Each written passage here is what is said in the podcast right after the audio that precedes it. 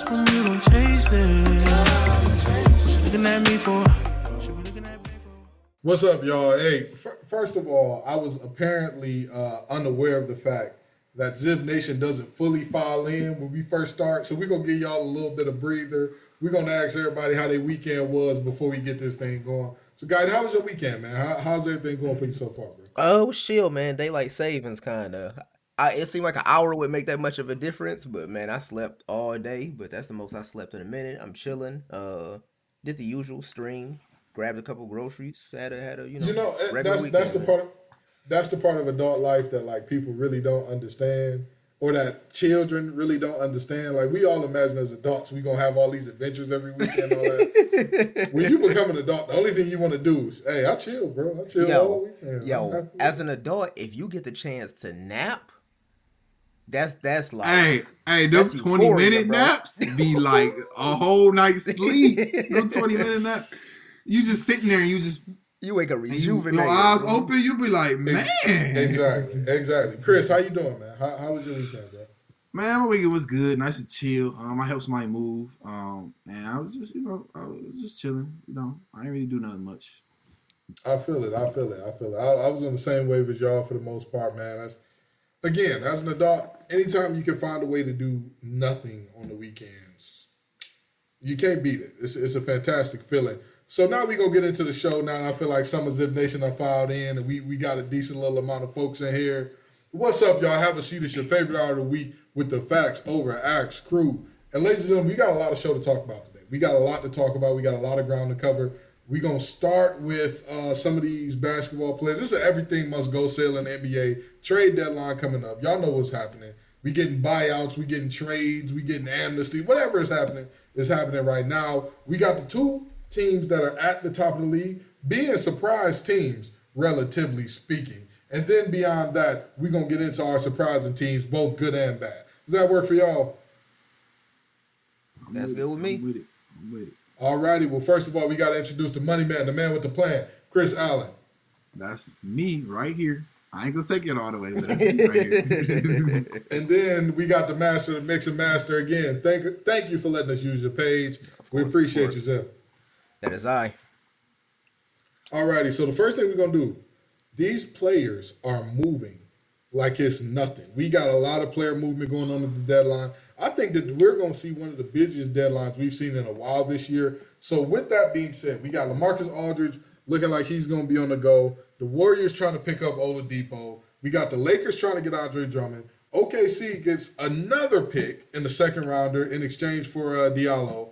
And everyone but Christian Wood is apparently available for the Rockets. I, I don't know why Kevin Porter Jr. would be up for grabs, but I mean, hey, uh, uh, Who knows? hey, hey, get the, the, the NBA season. They say they say it's moving faster than James Harden was to get out the strip clubs in Houston. oh my lord, oh my. I'm, I'm gonna tell you this. I'm gonna tell you this. That that must mean that the NBA season is moving at a very slow pace because Harden was not trying to leave it. He said, "Wait a minute, bro. What's going on with these Brooklyn hipster strippers? You know what? We're not gonna go there. Right? so, so fellas, which one of these moves do y'all think is the most pivotal? Has the potential to be uh, the most impactful to the teams? Um, I think that moving Lamarcus Aldridge out of there is going to make the biggest impact in the NBA. Uh, only because one, we're going to see a drastic shift in whatever it is San Antonio is doing. As long as Popovich is there, I think they'll be a successful team. I think they'll bounce back within a matter of years. But I also think that San Antonio possibly had the roster to to spoil one of these playoff teams that we're expecting to, you know, like maybe make a big push this year. You know, like uh, we're seeing Phoenix going there for the first time in a few years. We're seeing uh, a lot of people are big on Utah. We'll get to that later. But I honestly foresaw a situation at full health and with Popovich in in his best coaching bag. We could have seen the Spurs upset one of those teams in a six seven game series in the playoffs. I still Really? think the Spurs are going to make the playoffs, but I think with the shift of Lamarcus Aldridge, whatever team he goes to, um, I wouldn't I wouldn't make them you know immediate favorites, but I also think that they're going to have a huge shift in what their playoff expectations are because I think he's going to a contender. Well, what contender would you see him going to where you're like, all right, he's a difference maker on this team? Um, I was looking through all the teams, East and West, and honestly, the only teams I can see him going to to where I think he can make a huge difference would be, ironically, Portland. Because I mean, they're, they're missing a player like that, and then uh, also I think the Clippers are a decent fit for Lamarcus Aldridge. Because if you look at it, the Clippers like every aspect of their offense has kind of been firing on all cylinders this season, even though their their record isn't there. But believe it or not, the Clippers, you know, woes this season have come from defense. Their perimeter defense has been uh, great as always. When you got Kawhi, you got Paul George. That's not going to be an issue. But their interior defense this season has been absolutely awful. And even though he's not the greatest defender, I think Lamarcus Aldridge can provide some size down there that they don't have because I think their biggest defender down low is uh I- Ibaka. And this over the past few years, this game has kind of changed to like a pace and space three point perimeter defender kind of guy. Honestly. You mean to tell me that rim protector uh, Zubac isn't helping? hey, look, don't get me wrong. Don't get me wrong. Former Laker, Zubac is my guy. But come on, Zubac ain't about to defend a, a, a piece of copy paper down there, bro. I am shocked and surprised. Everybody said that the Clippers were the team. Chris, which which one of these moves are you thinking this is going to be the most impactful?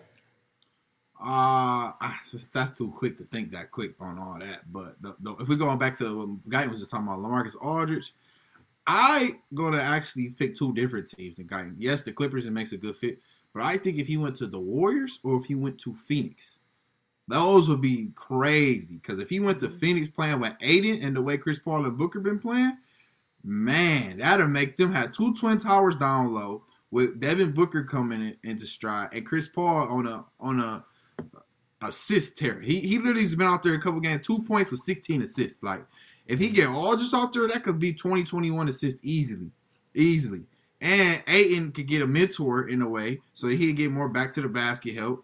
And then, I mean, Warriors is pretty self-explanatory. If you don't have to give up much to get them, I honestly think San Antonio might end up buying them out because I can't see I if see a a team buyout, mutually, yeah, teams mutually agree with the player that we we gonna just disband what we have. I can see them more so buying him out. Because if I know that as a GM, I'm not about to go give a haul to the Spurs. But I know he's gonna be gone regardless. So the Warriors get him, that could help them out a lot. Because Draymond been in and out the lineup this year, and they should go to the playoffs this year because they got Steph. Um, but Wiggins, Kelly Oubre, Draymond, and Aldridge, that starting lineup right there, I'll take that over a lot of other starting lineups. Honestly, I, I'll tell you. I'll tell you what. Um, when you look at what Lamarcus Aldridge offers and what the uh, Warriors lack at times, they need a good backup big for Wiseman. They need a guy who can play the five when Wiseman is, is on the bench for whatever reason.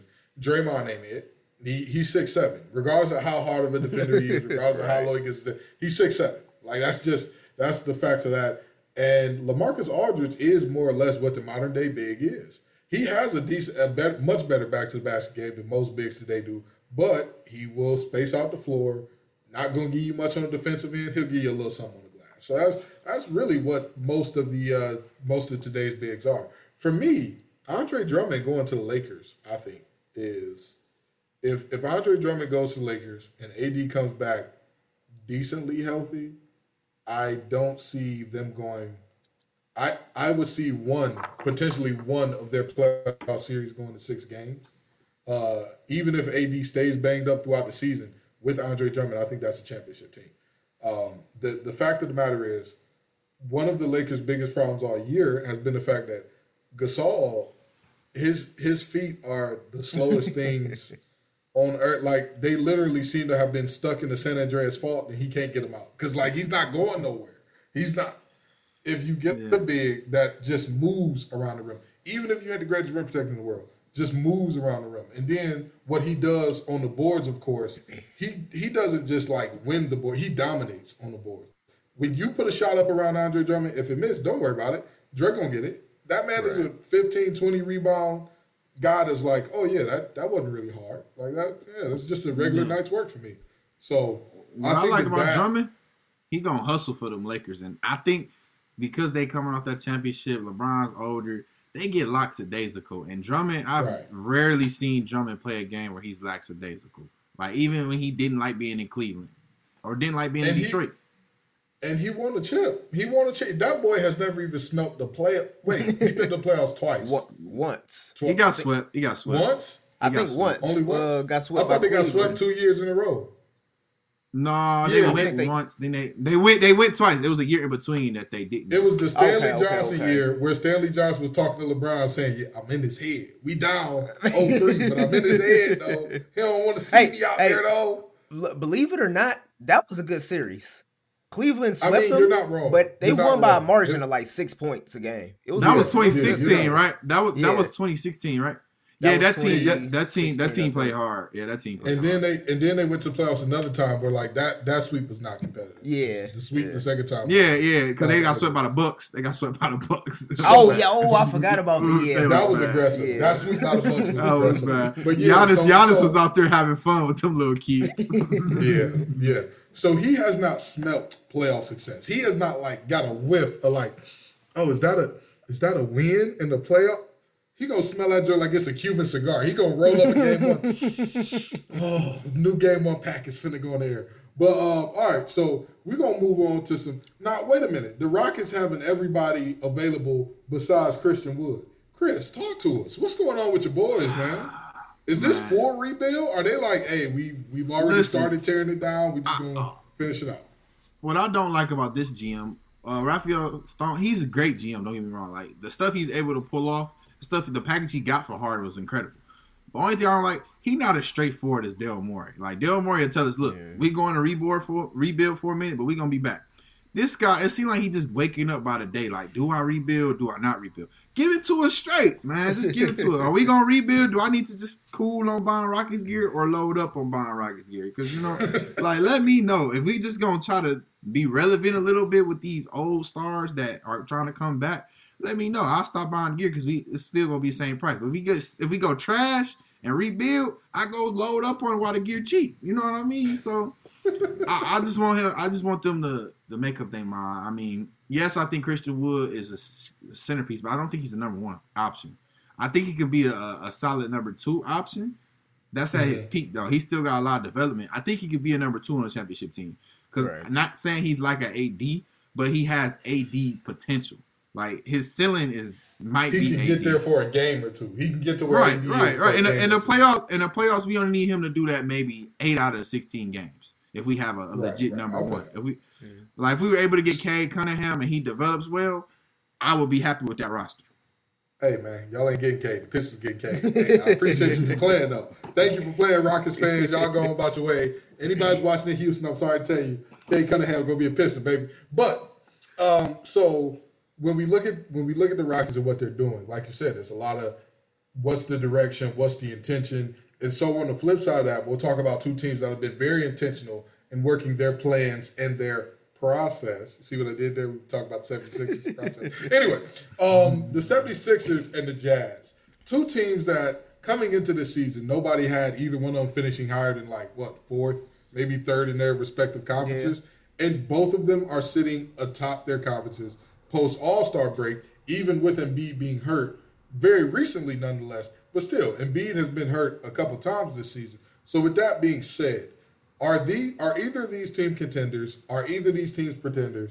What's going on? And what's is there something different about these teams this season than we've seen in years past?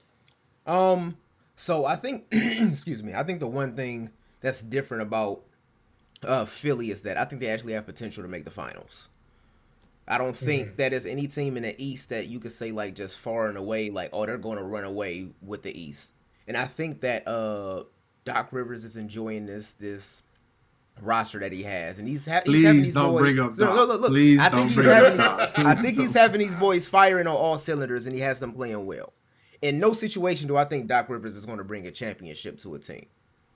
But in the situation that he's in with the players that he's in, with with the players that he has, I think this team has potential to make to make the finals because if you look in the Eastern Conference, they're the only team that checks all the boxes. They have a big. It's not a lot of teams in the East that have a big that you can d- drop the ball off to and they can work in the post. They can run a five out, which is the way that modern basketball is played, and Ben Simmons can run that perfectly because there's not a lot of guards that can check Ben Simmons, if we're being honest. They have Mm-hmm. size. They're probably the biggest team in the Eastern Conference. They're probably the biggest team in the NBA. Biggest in the you, NBA, uh, yeah. with the exception of possibly the Lakers. But we just talked about the troubles of Marc Gasol and AD being hurt, so they're not, you know, the most mobile big team. And also, they added shooting this past offseason, so they're able to stretch the floor as well. So they have all of the pieces to Not, make not Danny finals. Green want to make threes. Not Danny Green want to make threes. What was that game five, Danny? Where was the game five? Right. You was so wide I, open. I top don't think I don't think Philly is going to win a championship, but I do think that their ceiling is a finals team. I think it's a little different for Philly this year. With Utah, I think we're looking at a uh, you know Atlanta Hawks type situation. Have a great regular season. They're looking good. Um, but I don't think they go. I don't think they go far in the playoffs. The only thing that, depending on their seeding, if the Lakers aren't healthy, the Jazz might, you know, give them a run for a money, take them possibly six, possibly seven games if they run into the Lakers. But also think there's a lot of experienced teams out there that when we get to the playoffs, we're gonna be like, damn, the Jazz really like that. Like Chris Paul firing on all cylinders and getting a team involved. I think the the you know the Suns can give a Jazz a run for their money. I think if you got a, a team like Golden State, a team like Dallas in there, I can honestly see them giving Utah a run for their money. If they match up against the Clippers, if they match up against Denver, I don't see Utah. Don't let them get the Nuggets again. teams. Do not let him get the Nuggets again, boy. Jamal Murray gonna be licking his. Oh, oh my God! Oh, yeah. mm. you know when you eat the tacos, the, the authentic Mexican tacos from the food truck, they give you the dip. You get the little dip on your fingers. You, mm. Oh my God, that's what Jamal Murray gonna be doing as soon as he see that rival one matchup. Chris, what you thinking, man? Who's are, are both of these team contenders? Are both of these teams pretenders? What you thinking? I'm, I'm gonna start with the Jazz. I disagree. I am praying for a Jazz and um, Nuggets first round matchup. Praying for it. I think Donovan Mitchell takes them out this year because he was a split a shot away. And I don't think the Jazz. Okay, the problem is with the Jazz is it's fresh on my mind. The problem with the Jazz is they're too easy to stop. If you stop Donovan Mitchell, their offense is kind of limited. Yeah. And the thing different this year for me, Mike Conley been coming through when they stopped Donovan Mitchell. Mike Conley has had games this year where he was, you know, he came through. Mike Conley got an All Star this year, so that shows you right there he improving. So I don't know how he's getting better. He's getting older, but he's been coming to life. Even though we've been seeing Memphis Mike Conley, and that being said, their offense isn't going to die when Donovan Mitchell isn't on the floor or when Donovan Mitchell's having a bad night. So I think Mike Conley's determined. Rudy Gobert, he's been a rebound machine, and you you have to actually watch the games to understand what Gobert Yeah, does on defense. yeah. On defense, Absolutely. like on Absolutely. the stat sheet, you'll be like he only got one block with two steals, but no, But that's He he teams is don't able- try him. They see Yeah. it and they just yeah. all right. Listen, have big he's stats, but he got that. He got that intimidator badge on. he's able. It's no weak side with him on the court. If they run the zone, like they've been running a lot of zone this year, he's able to help on the weak side and the strong side. So it's no weak side against them. You can't attack them in one section. You have to get clean cut. You got to run a play, or you got to have a complete isolation on Gobert to get by him. So their defense, t- span right now, and they offense. That ball movement is ridiculous. It's a clip on Twitter right now. Y'all can look at the Jazz. Everybody on the five of the Jazz, they were all outside three point line. They all touched the ball twice, and they got a wide open look. And then they did the same play again. Got a wide open drive to the basket. The Jazz look good to me, but we all know it's the Jazz. Come on now, it's the Jazz. The they ain't getting to no.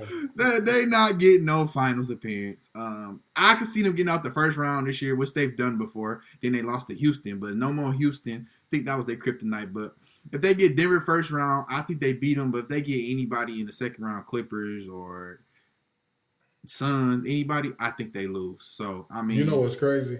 I, I was watching Static Shock today, and Karl Malone on the Lakers was like one of the characters that, that made a guest appearance on the show. Oh, my God. like, Lakers Karl Malone is who y'all got, man. Something about Karl Malone and the children's show don't mix well for me. It just don't. It ain't the right. That's what I'm saying. That's why I was Whoa. just like, ooh, Whoa. Okay, all right. We're gonna push right along past that, man. Um, Hold on, hold on, hold on. I didn't get to talk about the uh the Sixers. Oh, go ahead. My bad. My bad. My bad. Yeah. All right. So now the Sixers, the Sixers, um, I got mixed emotions, man. Part of me like, yeah, y'all can do it, but part of me know Joel Embiid made of glass. Like, I think Joel Embiid is a walking injury any day of the week. Like, you wake up in the morning, you don't know if you got Joel Embiid. He's been probable or questionable every game this season. Um, what I think the difference for them is being number one seed, Tobias Harris. he finally playing, and Doc, and he has his best years under Doc for whatever reason. He's actually hooping though. He's averaging twenty a earning game that easily. contract. He, He- earning that Oh, contract. whoa, whoa, whoa, whoa, whoa, whoa, whoa, whoa. Not the whole thing, but this It year's worth. he said he not the whole it. thing. No. He earned it this year's worth of that contract. Listen, that Yeah, yeah, contract yeah. is he more. ain't, he bloated- ain't a hundred and eight. He ain't more than a hundred and eighty million. He not. He not. He not. That, that ma- that contract is more bloated than Peter Griffin when he had his own gravitational pull. But but if I'm talking about this year, I think he earning the bread. He he is playing He hooping. like I He think hooping. Yeah. I think honestly and truly, I would not be upset to see him get all NBA 13 this year. I wouldn't be upset by that. He's playing at at that high of a level to where I'm like, name me six forwards that are all playing better than him right now. And like you would struggle to do so. If you name the usual suspects, I could turn on the film or show you the numbers to say that player you would think is better than Tobias, but in reality, Tobias been open. What what my question with the Philly is Ben Simmons had a 42 point game this season. I need to see more of that, then I'll be a believer. If I see more of that, Right. I'll believe it. Because Embiid not gonna give you 40 every night because he's not there every night. And where's Magic Johnson? He ain't gonna be there. So I see. so so I mean, I if I see Ben doing that on a consistent basis, then I you Philly y'all got my hat off. y'all can make the d- final. Don't get me wrong. I'm not a fan. I'm I'm a old school kind of hoop guy, so I'm not the biggest fan of you know load management and things like that. But in the case where you got Philly, man, I honestly don't see a problem with. right. You got two bro, stars. bro, rest them. The- Philly is at the point in the season where you can rest them pretty much the rest of the season because you already know what you can do as a team. Make sure they got as much rest possible by the Bro, time. and you have time, three. you know. You have three players that are all stars. Tobias is because technically Right. numbers wise, he's an all star. You Tobias have two out there and all stars play, playing. Right. You have two all stars playing all the time. You can rest one Rest. every other game if you want. I to. say I say that you give all the rest to Embiid as you can, and let me tell you why. Joel Embiid this year, if he stays healthy, is the MVP. There's no doubt about that for me. This man is going 26 and 11, averaging 40 percent from three. Yeah. Now, now, mind you, I didn't say 30%. I didn't say 32%, 35, 42% from three for a seven footer. Now, when you think of that, you think of a Kristaps Porzingis that, oh, he can shoot a little bit. He may block a shot on weak side help. Right. He is not going to do the banging. He is not going to do the dirty stuff in the post. Joel Embiid, if he's healthy and he's out there, he's going to do the banging. He's going to do the dirty work. He's going to do the elbows that get you that rebound that you need. So with that in mind, to me, it is it, if if he is the key, he is the secret sauce. He is the the basically the entirety of whether or not the 76 are contender. If he is relatively healthy, if he has the slightest modicum of health, they'll be fine. They'll dominate, they'll do what they gotta do.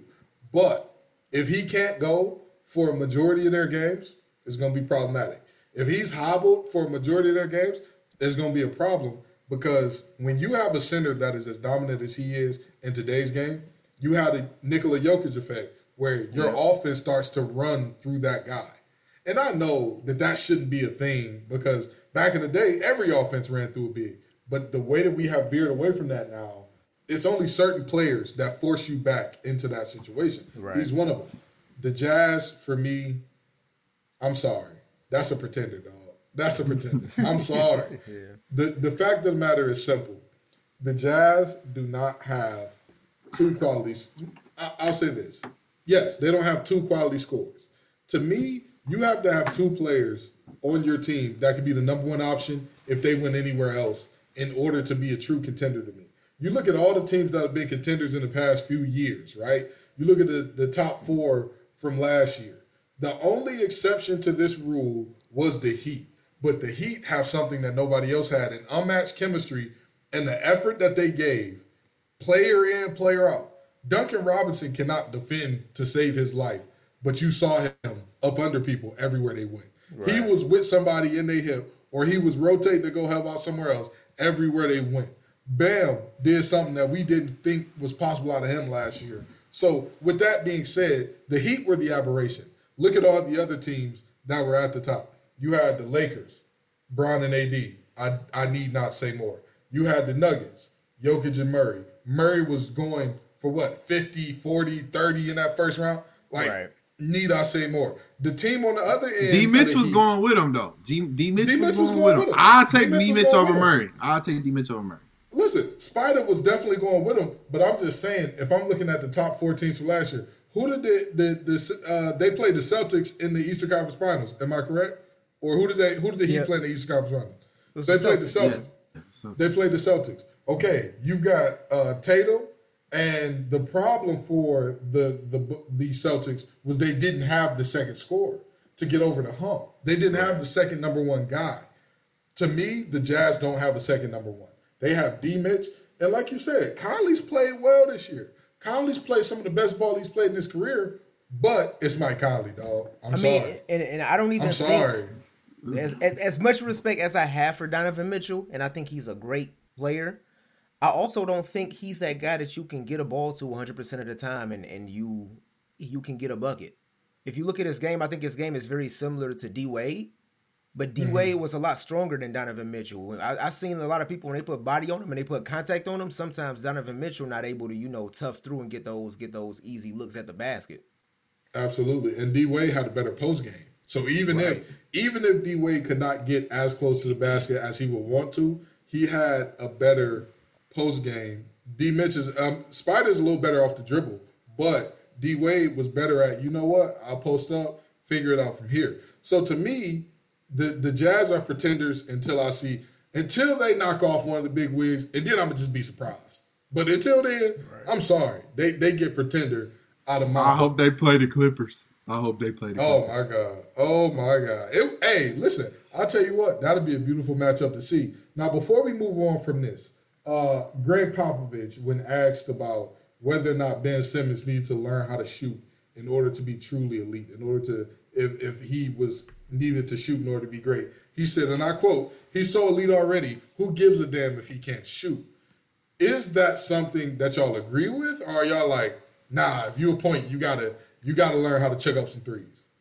Um, I I don't think that Ben Simmons needs to. I don't I don't think he's elite yet. I think his skill set is elite, but I don't think him as a player has a reach elite, elite status yet. I think he has that potential.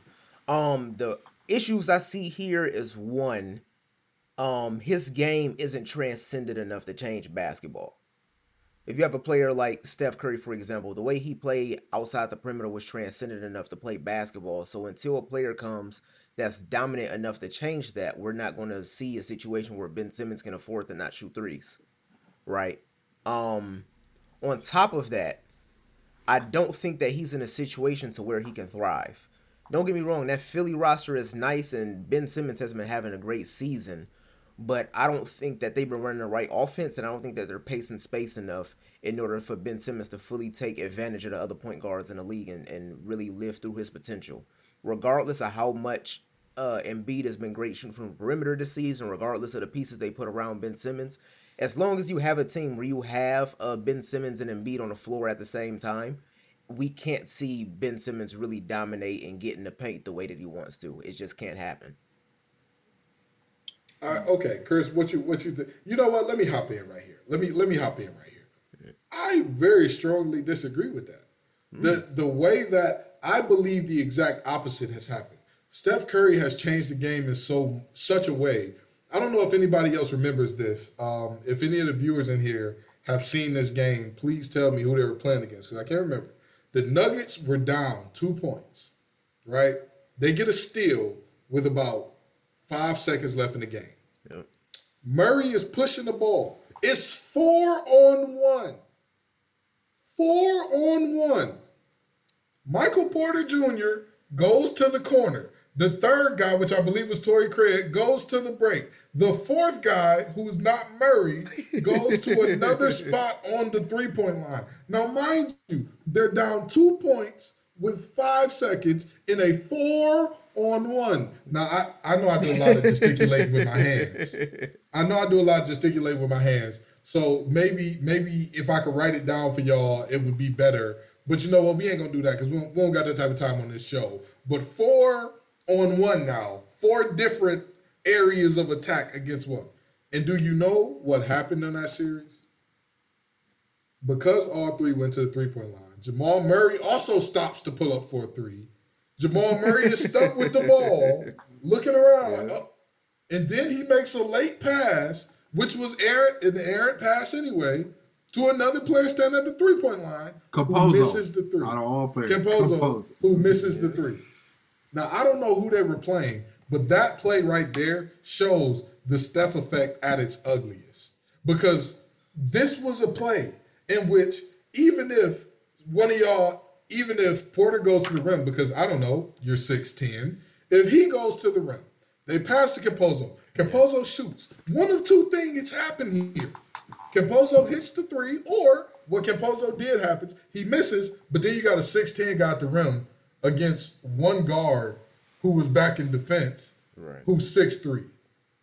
To me, that seems to be the easy answer. I, I never said I never said the Steph effect was necessarily a good thing because everybody that's trying to take advantage of the Steph effect, newsflash, they not Steph. And and but th- but that's my point of why it's going to work so effectively for the 76ers. When teams see them, even though these are millionaires and they see the scouting report and the scouting report says, "Hey, if you get Ben Simmons, sag off, sag off, sag off. Hey, if you see Embiid, if he if he set a pick, you got to play him true because you don't know what he gonna do. He could pop, he could roll, he could flat, he could do whatever. Even with all of those things going on in your head, you still subconsciously in your mind are like, oh, gotta protect the three, gotta protect the three, gotta protect the three. And then Ben Simmons is by you. And now it's him and Embiid on your I mean on whoever the, the role man was, which was probably the guard. So to me, the fa- if we were playing in the early 2000s where teams literally were like, hey, we're gonna pack it in the paint and like you can do whatever you want for the perimeter, I'd be more concerned. But now with the way the teams are concerned with running teams off the three point line, I think that that's that's what the service is to the 76ers. And even when you run into good playoff teams, teams are not going to follow the assignment true, and they're not going to play Ben Simmons how they're supposed to play him. And even if you do, they have four guys on the court outside of him that can shoot. They have four guys on the court at any given time outside of him. That, sure, pack in the paint for him, but now you're going to leave Danny Green open. Well, I, I, I can at open? least I can at least say this for certain. This season is the season where we can see what Ben Simmons is. right. I, I think that. this is the season where we can determine what his play because he's still fairly young, but I think this is the season where we can determine where, what his place is, what his potential is, who he's going to be. And you know what? Everybody said in order to make Ben Simmons have his most efficient or or best version of himself pop out, you need to surround him with shooters.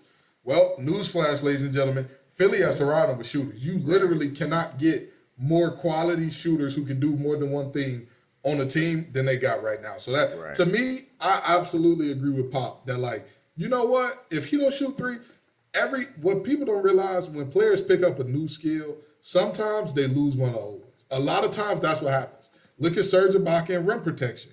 As soon as he learned how to shoot threes, he forgot how to block shots. right. It was like Kelly Bundy when her head got full and you gave her new information, something old came out.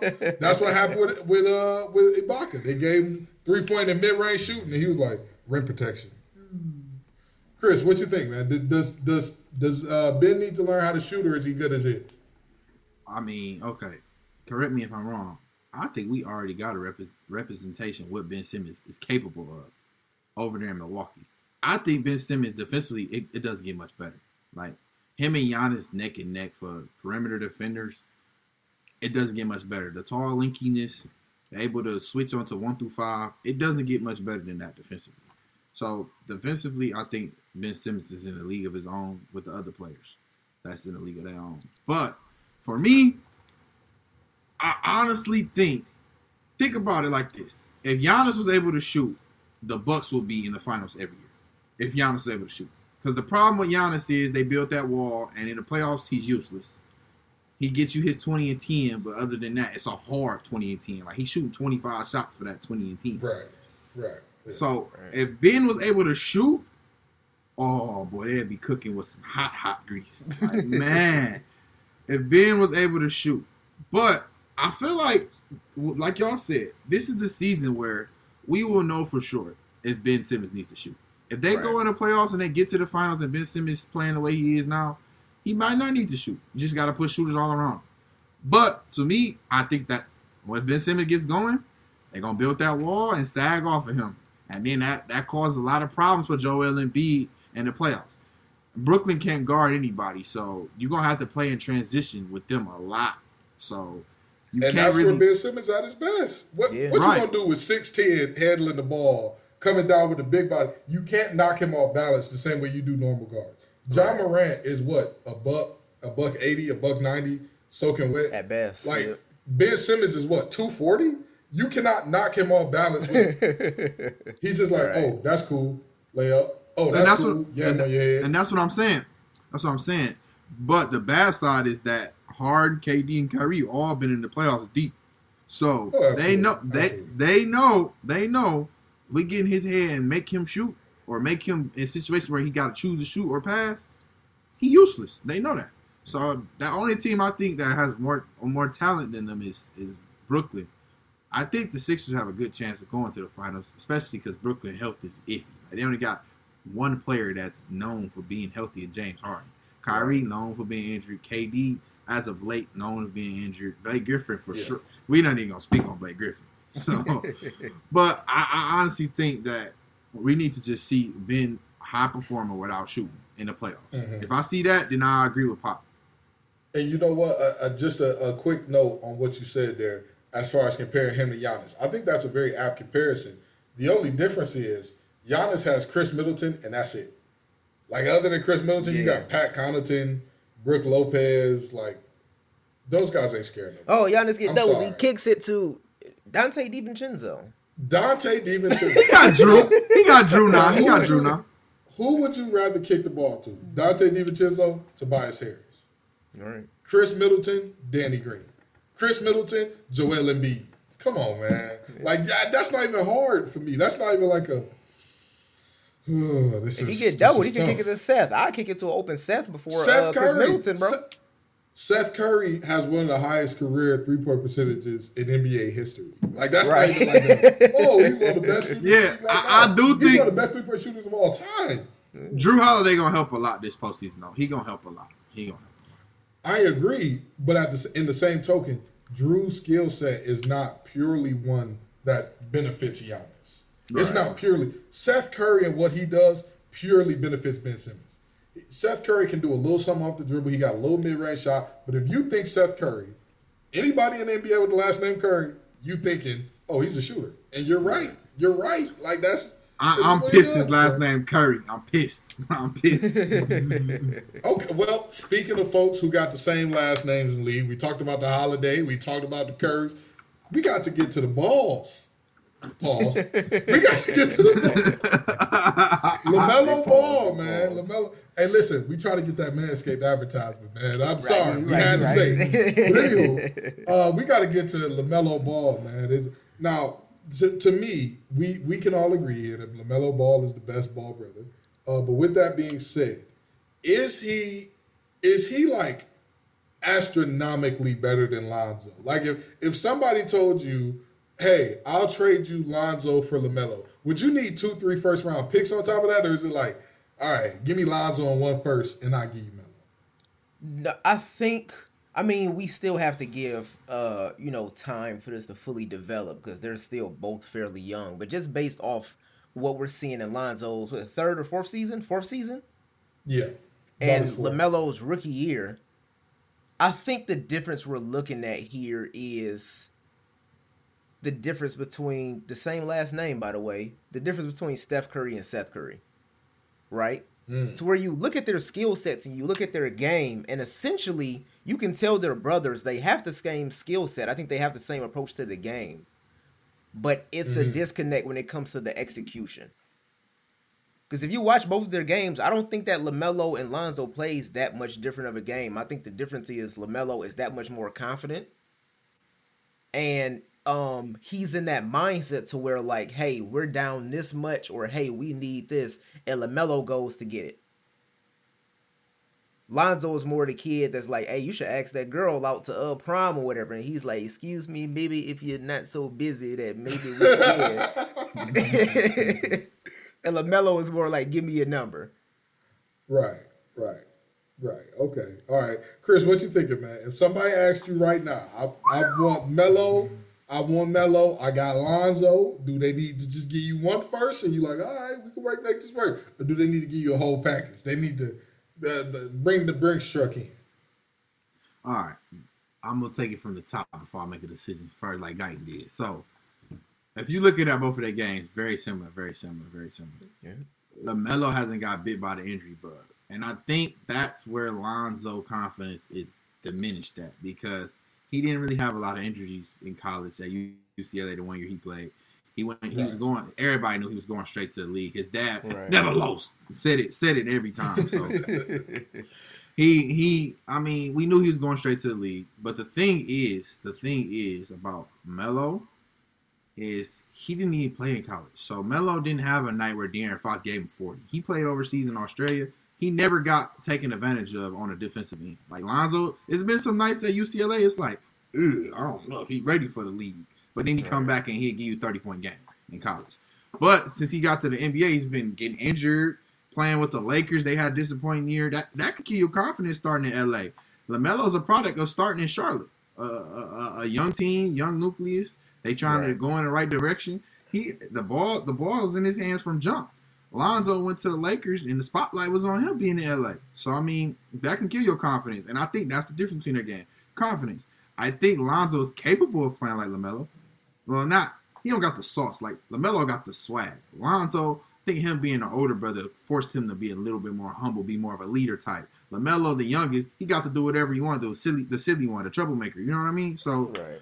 And not saying he causes trouble, but I'm just saying he got to have like the little more swag to him. No, So, the, the even troublemaker role is filled in the family. Oh God. Oh God. Hey, hey, people gotta hide their stuff at the cookout with LiAngelo. Hey, what's going on, man? How you doing? Hey, good. hey, good, good to see you, bro. Good to see you. Good see you. All right, hey, I How- love you hey. too. Jello, good, hey, hey, I heard you over there balling in Europe, boy. Good to see you, boy. how, how was China? How was China? Wanda, Wanda, check Wanda, check your purse. You know Jello just came from over there. Check your purse, Wanda. Check your purse. Yeah, hey, Jello, how you doing, man? Hey. yeah. So I see you so- in the new Gucci. Okay. Did he still- okay, never mind. Never mind. Go ahead. But to close to close my point, I mean, yes, I will need a little bit of a package. I would need maybe maybe you give me Malik Monk and Lonzo and a second round pick, and maybe maybe you know what I mean. I give you them. I, I'll tell you this. I'll tell you this much. If you you got to be out of your mind if you don't think that you're gonna need a, a package for Lamelo if you talk Alonzo, simply because Lamelo is better and younger. He's better and younger.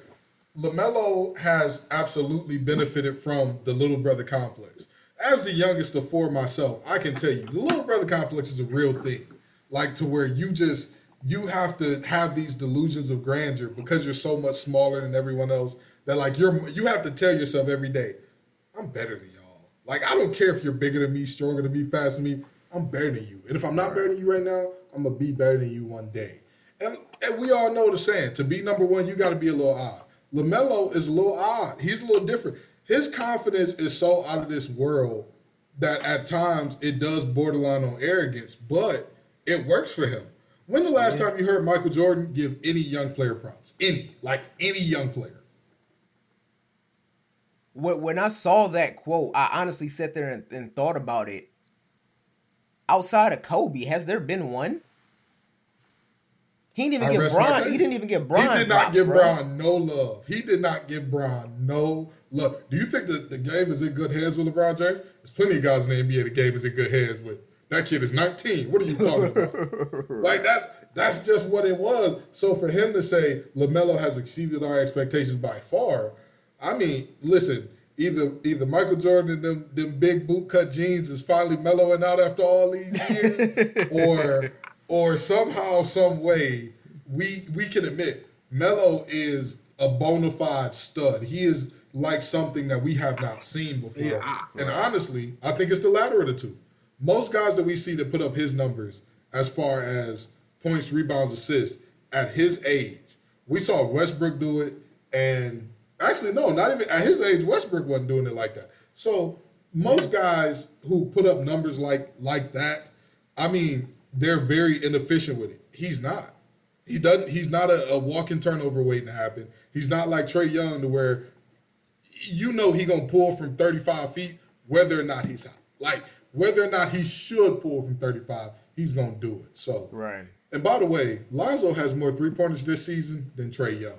very little fun tidbit there. But anywho, uh, so with with with what we got going on here, is Lamelo Ball clearly your rookie of the year? I, I believe that I'm gonna get three yeses, and we can make this short because I'm gonna throw a yes in right now. Yeah, I'm nothing, gonna say nothing. there's nothing you nobody to change it. Lamelo can there's sit out the nobody rest of the season. He rookie of the year, bro. really. No, I don't know about that, but I, I think What- that he's been good. What other rookie has had any impact on their team's success? Bro, Charlotte is about to make the playoffs. Now, and that's what I'm saying. He's had an, an immense amount of success, but if he's out the rest of the season, Charlotte wouldn't make no damn playoffs. Charlotte Exactly. would not be sniffing the playoffs. That's the point. That's the point I'm trying to make. But that, but you could say the same thing for James Wiseman. If James Wiseman sat out the rest of the season, the Warriors would not sniff the playoffs. He's another one of those bigs. At one point in time, he was shooting 40% for deep. Now I think it's like 37, 36. But James Wiseman has been extremely effective. He's just overshadowed because his game is not fun. His game is not exciting True. to watch. That's like true. it- He a not pick and pop, flashy. He not flashy. Not That's what I'm saying. A pick and pop, not exciting. Like a, a, Right. a block where like you kind of graze the ball, but you don't throw it in the stands. That's not exciting.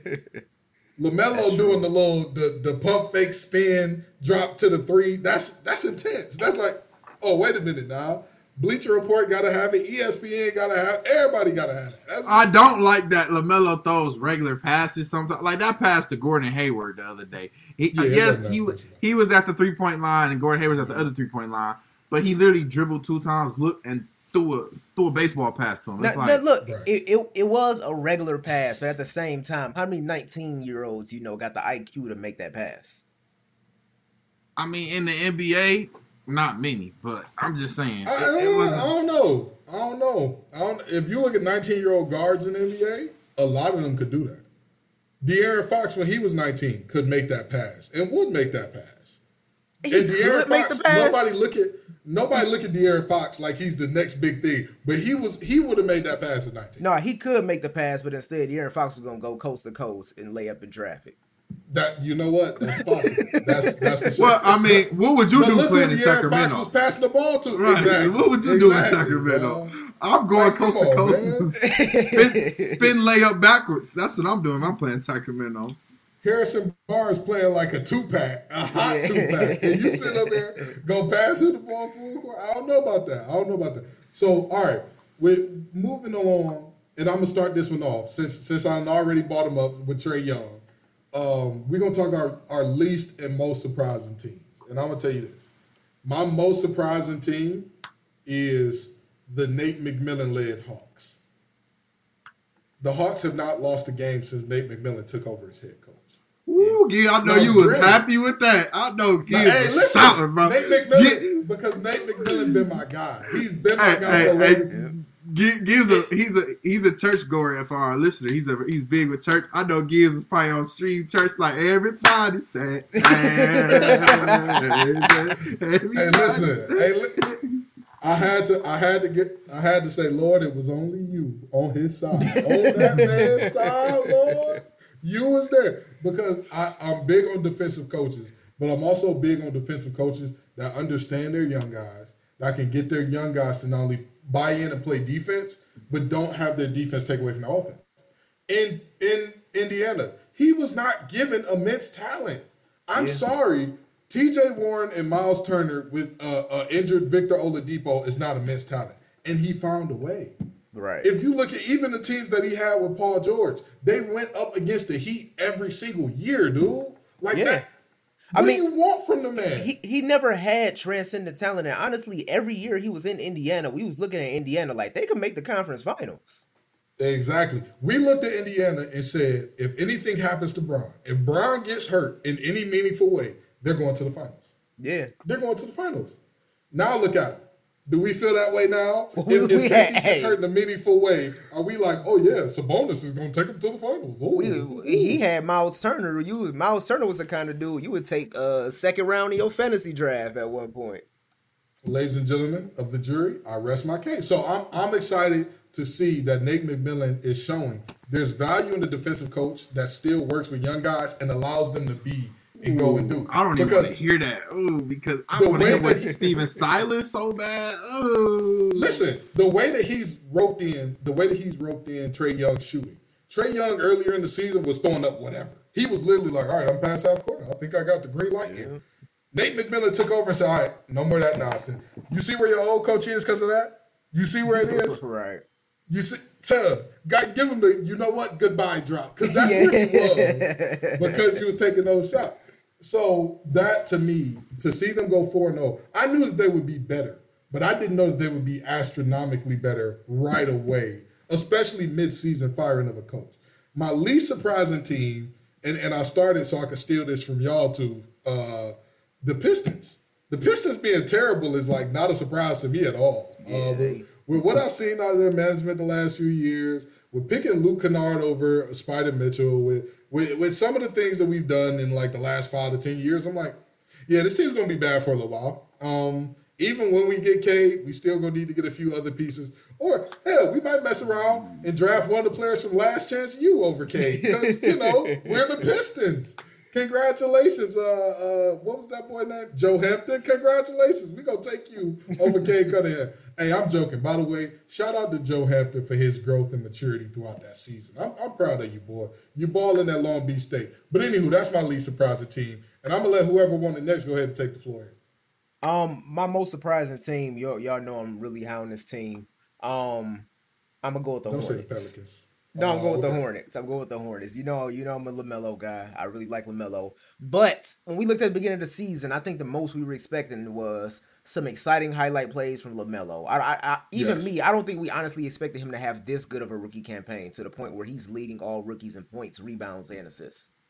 Absolutely. I don't I don't think I foresaw that coming. And I thought, you know, we would see some exciting, you know, pick and roll type plays between him and Bridges, which we've seen, but I don't think we expected it to be this impactful on winning basketball games. And then you also, you know, you got Graham, you got Rozier, you got Hayward, which are guys that I think we all, can agree are, you know, slightly overpaid, but they can give you good games here and there. But I don't think Graham that They've was been taking not turns. I, I don't think that was a nucleus of Graham talent is though. not overpaid. he, will is be. not- He's He playing will Charlotte. be shortly. He will be. He will be shortly. Yeah. Yeah, absolutely, absolutely. But I don't, I don't think this is a nucleus of talent that we expected to see like jail as much as they have. Like they've really been playing as a team. And I think when it's all said and done, we're going to be looking at them as like a five, six seed in the playoffs. Which I remember when I didn't see Hayward signed that deal. We sent to the chat like Jordan just giving money away. That man Jordan, he got a Brewster's Million deal It going on where he got to spend it immediately.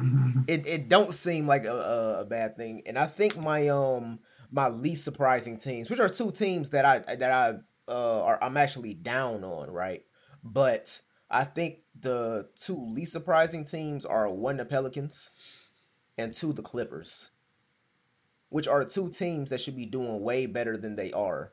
But Is Guyton giving Pelican slander? We got to document this. I am. I am. we got to document this. Because one, the Pelicans have been playing slow, lethargic, and they're too young and have too much firepower to be playing that way. But it's not surprising because this is the way that they've played essentially since they had this core. This is their third season with this core, and for some reason, these young players haven't been able to figure it out. Like, hey, we need to play at this pace the whole game instead of you know lobbing at the Zion and we up thirty in the first quarter, and then the rest of the game we'll get uh you know twenty five from Brandon Ingram, and that's it. And they haven't changed anything over the course of the past three seasons, and I'm not understanding what's not clicking for that team. Well, Stan Van Gundy is definitely the guy to bring in when you want your offense to be jump started, right? exactly. And I, I think I think the other uh I think the other team that's not surprising to me at all is the Clippers. And I think the Clippers are playing with the air of confidence right now that they don't deserve. I th- no, I'm I'm being serious. I'm being. If you look at the way the Clippers are playing, if you look at the way the NBA is set up, there's no position, there's no reason that the Clippers shouldn't be the number one seed in the West right now. They have talent. They've been healthy for the most part. They've been healthy. Yeah, they've right, very and they they have a talented enough team in order to take this first seat, in order to figure out what they need to do now to potentially win in the playoffs. And for some reason, that team in their head, they still think they have that switch to where they can say, "Hey, it's playoff time. Let's flip it on and let's win some games." And they're playing as if real. Come on. Playoff P real, the Loch Ness Monster is real. Oh my god! but Oh, they're my- playing with but- the air of Kawhi confidence and that shot. against Man. the 76ers. He hit that one shot. He did the game winner in game seven, the buzzer beater. He- Okay, I'm Terry- gonna shut up. I'm Terry Rozier has three game winners this season. I don't. I'm not seeing your point. but no, they're they're just playing with the air of confidence, like they can hit, go to the playoffs and hit that switch and be like, "Hey, we're good to go now." But you're not good to go. You're the Clippers, and you haven't been able to prove yet that you have that switch in the playoffs to where you can take over and win a championship. But it's not surprising because that's what they did last year. That's what they've been doing since their uh since their bane of existence as being a Clippers. as a as a bald man, I probably shouldn't be saying this, but Paul George Bray's ugly. All right, Chris, go ahead, man. What do you think, what do you think is the, the most uh the, the most surprising, least surprising teams, man? All right, I'm gonna do one East and West for the most surprising. For the West, I got Dallas Mavericks. I'm so shocked at that roster, and now they in trade talks like Porzingis might be out of there. That is Right. to me, that is just correct. Luka was the overall favorite to be the MVP candidate this year before the season started. He was the minus 200 odds, which means he was almost guaranteed to be a top five MVP candidate. Now he might end up finishing the top five MVP candidate, but right now he like down there at seven, eight, nine, maybe even ten MVP candidates. So I mean, I just didn't see that coming. I thought Dallas was gonna be that team, especially the way they played in the playoffs without Porzingis against the Clippers. I thought Dallas was gonna be that sleeper team with that four or five seed easily.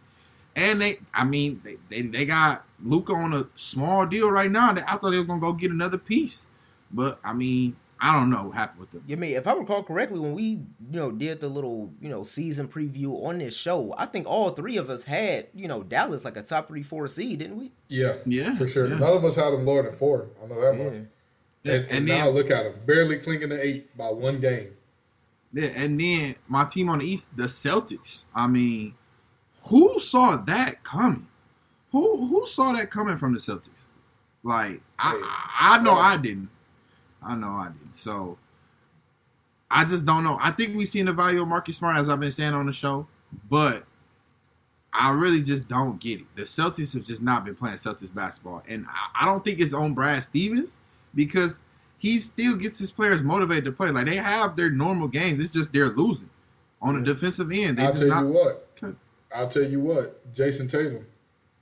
It's your time to prove who you are. Or Yeah. not.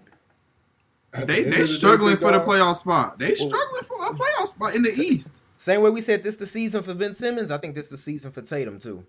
And and let me tell you why for Tatum because this team is not bad enough to where I'm like, all right, Tatum, I understand if you can't pull them up at your age. They're not. They're not.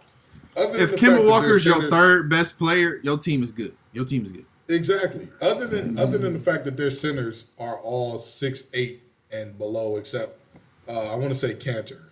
Like No, other no, than Theis, that- Theis, Theis, Theis. Oh, okay. So they got two true bigs. No, Kanter, Kanter in Portland. Kanter in Portland now. Kanter. Okay, so so yeah. other than Theis, other than Theis, they have no other true bigs. But other than that, I mean, there's there's no reason. This team is not that bad. You have Jaylen Brown, who is a scorer. He is a shot maker. You have Kemba, who is another one of those guys. He can do a little bit of everything offensively. Jayson, you have to lead this team on both ends. They don't have a You have to they go don't have a out- leader.